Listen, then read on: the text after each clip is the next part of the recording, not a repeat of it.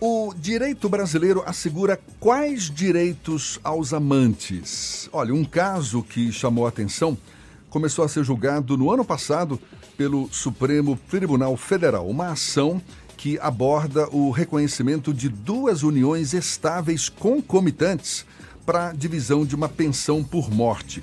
Um caso que envolve uma mulher e dois homens. Eles formavam dois casais, uma união heteroafetiva e uma outra homoafetiva.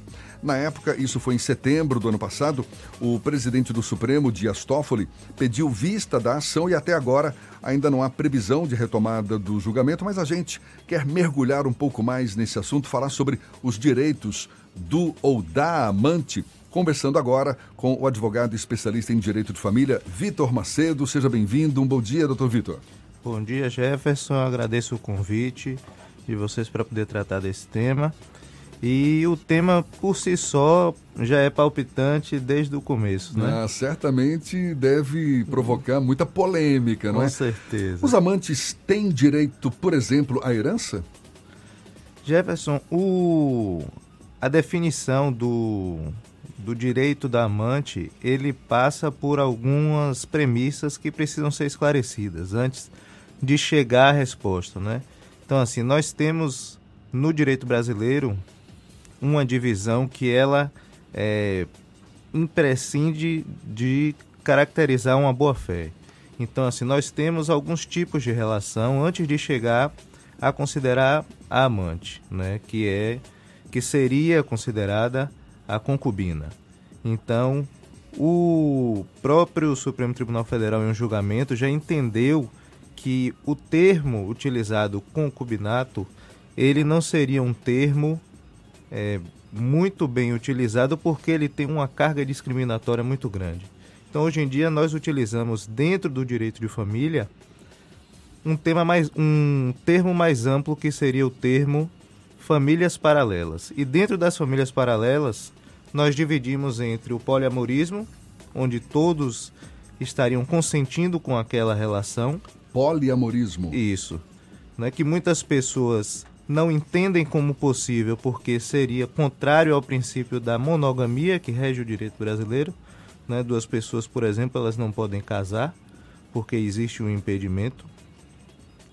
E temos as relações que são uniões estáveis paralelas, onde uma das pessoas poderia não ter conhecimento e estar de boa fé objetiva, né? Então, assim, essa pessoa ela poderia pleitear direitos e temos a relação do concubinato, que é prevista expressamente no Código e que diferenciaria dessas outros, desses outros tipos de relação. Então, quando eu trato do poliamorismo, eu estou tratando de uma relação onde todos têm conhecimento e ali, inclusive, nós vemos que não existe sequer uma quebra de um dever de fidelidade ou de lealdade, porque todos têm conhecimento de que aquela relação ela vai sobreviver daquela forma. Rapaz, o assunto é complexo. Exato. Né? A gente não está falando do amante ou da amante eventual. Né? Exato. A gente está falando, por exemplo, tudo bem, como o senhor mesmo citou, a legislação não permite uma pessoa casar duas vezes. Isso. Ok, está casado ali e tal, Simultaneamente. Mas... É, casar duas vezes simultaneamente, é, simultaneamente, é, é verdade. É porque... Não, não, não, não, claro, é isso aí. Pode casar quantas vezes quiser, pois mas é, né? simultaneamente não. Agora, a gente está imaginando essa situação, não é? Em que a pessoa ela é casada e mantém uma relação paralela estável. Exato. Com ou sem o consentimento da, do primeiro casamento, assim, da, da pessoa com Exato. quem foi casada no, no, no, seu primeiro casamento. Nesse caso, e, e, isso eu imagino seja muito comum, não é? sim, é? É muito sim. comum Brasil afora aí. Sim. Nesse caso em que existem duas famílias paralelas, muitas vezes até com filhos, aquela família em que está formalmente constituída, segundo a legislação brasileira, essa tem seus direitos assegurados, a gente nem questiona. Agora, a segunda família, que foi formada não de, uma, de um jeito formal, não é? Não seguindo ali, é, um, é digamos, um casamento clandestino. Exato essa amante ou esse amante, se a gente pode chamar assim, amante ou amante Sim. e tal, tem direito? É. O tratamento que antigamente se dava, né, o direito de família ele evoluiu muito ao longo do tempo. Nosso código ele é do século passado. Então, com essa evolução do direito de família, é, o que se procura, na verdade, é tentar dar visibilidade a pessoas que eram invisíveis ao direito de família. Então, antigamente nós tínhamos, por exemplo, é, filhos que eram considerados filhos do casamento e filhos extraconjugais, que uhum. não teriam os mesmos direitos e que passaram a ter os mesmos direitos. Hoje em dia, filhos são filhos.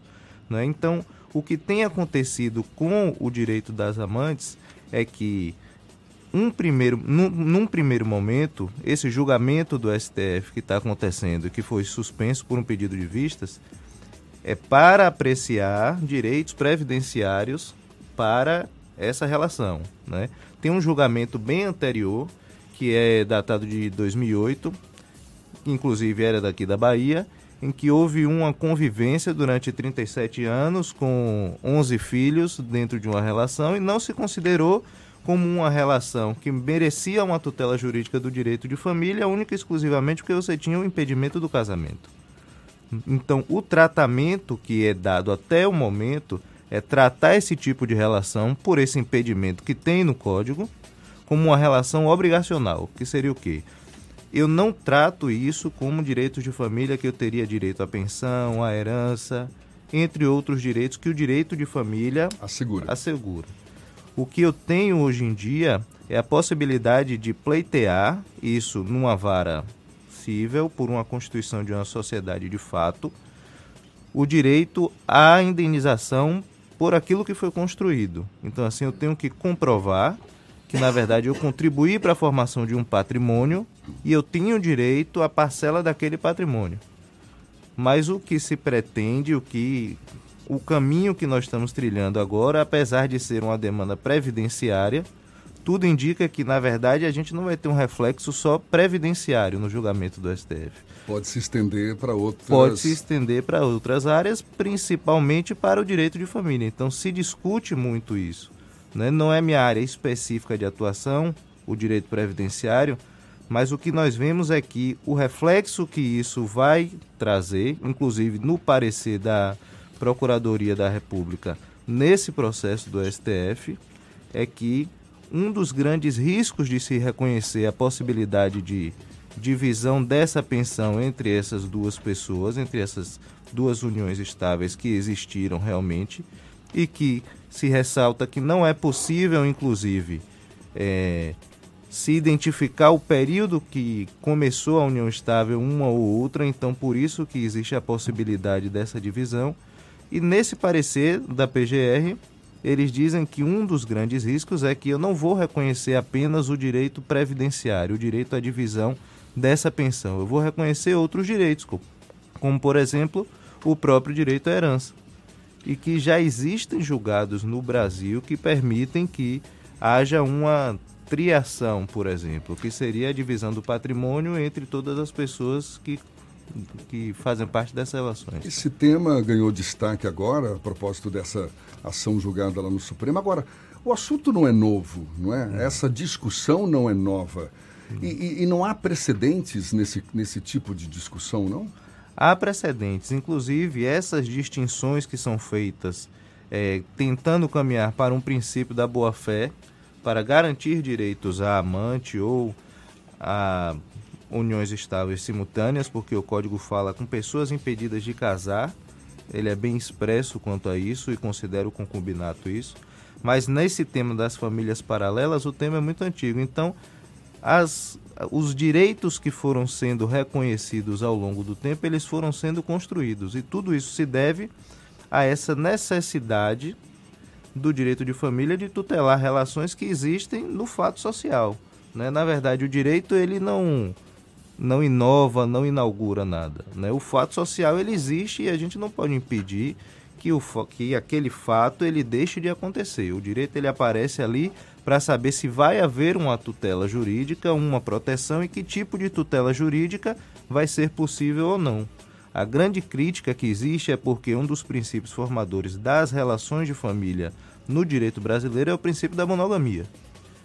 Só que existem estudos de outras áreas que já são, eu acredito, muito menos conservadoras e até é, menos discriminatórias do que algumas abordagens que são feitas no direito de família, que entendem que todos os, os animais, inclusive o próprio ser humano, ele tem uma natureza poligâmica. Eu não estou aqui defendendo a poligamia, mas existem é, estudos que comprovam Você medo de apanhar isso. em casa? Isso, com certeza. medo de apanhar em casa, não, porque antes de vir para cá eu tenho que conversar muito em casa para poder dar essa entrevista. Esse, essas relações que a gente está falando aqui, principalmente no direito de amantes ou de relações, est uniões estáveis simultâneas, a gente está tratando mais em caso de morte de um dos parceiros. Mas quando o caso, a pessoa ainda é viva e se descobre um caso de poligamia, que mantém um relacionamento sem o outro ter conhecimento. Isso é possível de processo, de algum tipo de indenização? A pergunta mas a é boa, a resposta pergunta vai é ficar boa depois do intervalo. e a resposta vai ficar para já já. Vitor Macedo, advogado e especialista em direito de família, conversando conosco. A gente retoma esse papo já já. Agora, 28 minutos para as 8 na tarde FM. Agora são 7h42 e a gente retoma o papo com o advogado e especialista em direito de família, Vitor Macedo. O assunto aqui é os direitos dos amantes. A gente estava fora do ar aqui, como que rendeu esse papo, hein? Como é que é esse caso? Como é que fica assim, assado? E ficou uma pergunta no ar, não é, Fernando? Eu perguntei, a gente estava tratando sobre direito de amantes em caso de morte, mas em caso em vida, quando a, a, segunda família não sabe da existência da primeira e descobre, é possível reivindicar algum tipo de direito na justiça? Então, Fernando, isso tem chegado nos tribunais de uma forma muito mais comum do que nós imaginamos. E a dissolução do, da relação ela acontece de diversas formas, né? Ou pela morte ou a dissolução normal que as pessoas passam a não mais conviver juntas. A partir do momento em que as pessoas estão de boa fé, e isso é possível, apesar de hoje em dia com as redes sociais é muito difícil, né? A gente diz que é muito difícil caracterizar o crime perfeito hoje em dia com as redes sociais, mas a partir do momento que as pessoas estão de boa fé, é possível pleitear os direitos, tanto o direito à pensão alimentícia, quanto ao próprio direito à herança, à partilha de bens, das duas partes. A dificuldade que se tem hoje em dia é tentar delimitar o que cada uma teria direito. Quanto à pensão alimentícia, é algo mais simples, né? Mas isso desde que seja caracterizado uma boa fé das partes, né? Porque a pessoa que está no centro da relação que tem as duas famílias, claro que ela vai ter conhecimento. Mas vamos supor, se uma pessoa mora no Amazonas, outra mora no Rio Grande do Sul. Então, é, ele tem uma família no Amazonas e durante 20 anos ele tem uma outra família no Rio Grande do Sul. Então, se essas duas famílias resolvem se dissolver e pleiteiam isso na justiça, é preciso apurar o que cada uma teria direito, como, por exemplo, o patrimônio que foi construído com uma família e o patrimônio que foi construído com a outra família, para poder evitar que essas pessoas que estavam de boa fé sejam prejudicadas e quem está no centro da relação tenha o que a gente chama de enriquecimento ilícito sem causa, né? que seria normalmente, é, não normalmente, mas na maioria dos casos, um homem e duas mulheres, por exemplo. No Brasil, pelo menos, acontece assim. É o exemplo mais clássico. É né? o, o exemplo mais clássico. Inclusive, por pesquisas, os baianos são os mais é, infiéis nesse caso, porque constituem várias relações. Tá vendo? Ó, eu sou mineiro, viu? Eu sou baiano e não me encaixo nessa situação. Não entendi, Jefferson. Não entendi. Viu? Mas Tá é bom. possível pleitear isso judicialmente, sim, independente do falecimento de um ou de outro, porque existem a garantia desses direitos desde que comprovada a boa-fé.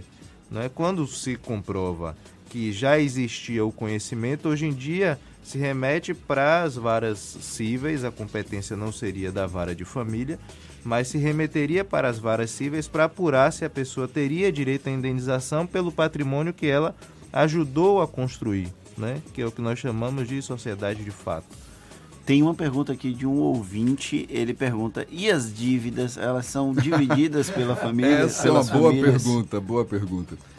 As dívidas, assim como toda relação e relações de união estável, se elas foram dívidas constituídas para a família, elas entram na, no que nós chamamos de partilha de bens.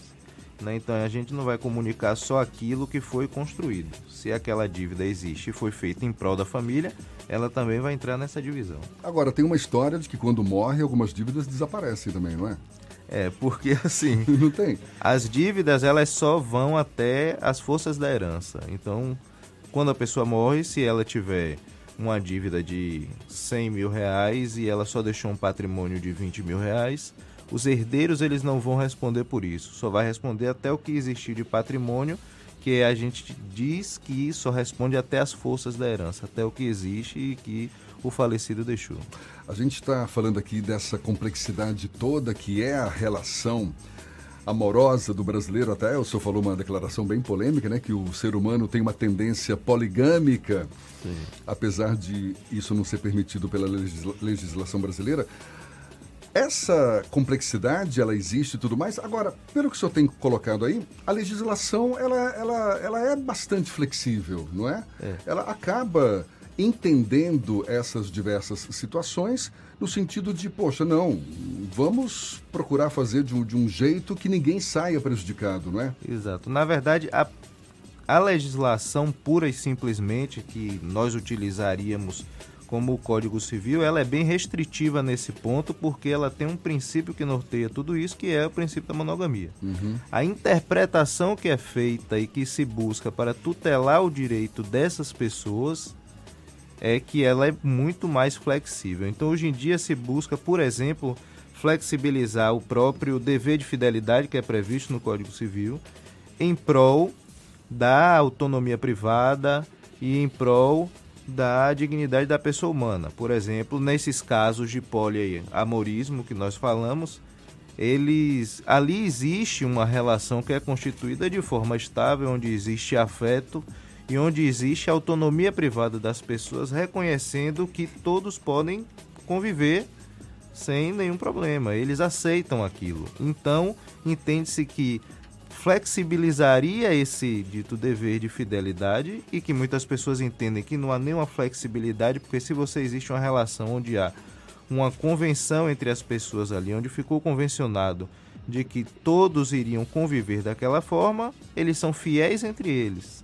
Né? Então, o dito princípio da monogamia, com essa fidelidade que o código prevê, ele seria flexibilizado para privilegiar a autonomia privada e a dignidade daquelas pessoas que encontram a felicidade dentro daquele modelo de família. Né? A gente sabe que há países que, que toleram, que aceitam a poligamia, por exemplo, uma Arábia Saudita é, é, é, seria um exemplo, não é? Imaginando que uma família poligâmica venha, uma, uma família poligâmica da Arábia Saudita venha morar no Brasil, fica sujeita à legislação brasileira, isso, não é isso? Isso. Ou seja, é, é, numa partilha de bens, coisa do gênero, vai estar sujeita à legislação brasileira. Por uhum. mais que seja um caso em que a poligamia esteja ali é, sob o consenso, digamos Sim. assim, de todos os integrantes dessa família. Exato. E submetida a uma legislação brasileira, perceba que no caso da Arábia Saudita, né, nós não, não que atuamos com direito de família, nós não defendemos que haja um, uma mudança do princípio da, da monogamia para a poligamia.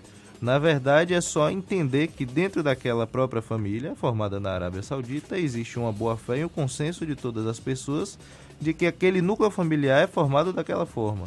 E as pessoas encontram ali estabilidade, afetividade, notoriedade de reconhecer todos como é, marido e mulheres, e que não seria justo não tutelar juridicamente, por exemplo, as outras esposas, nesse caso, né, que não seriam esposas aqui no Brasil porque a legislação não permitiria, não tutelar as outras mulheres, única e exclusivamente pelo fato de uma delas ter sido casada primeiro com ele, com esse homem, e as demais ficariam totalmente desamparadas, mesmo tendo convivido 30, 40 anos com ele. Eu não sei se depois dessa conversa toda, os amantes ou quem tem mais de um casamento ao mesmo tempo está mais tranquilo ou desesperado arrancando os cabelos. Mas muito obrigado ao advogado Vitor Macedo, ele que é especialista em direito de família, conversando conosco sobre os direitos dos amantes. Muito boa conversa, muito obrigado e um bom dia. Muito obrigado, Jefferson. Muito obrigado, Fernando. Eu agradeço o convite em meu nome, em nome do Santos Novelli também.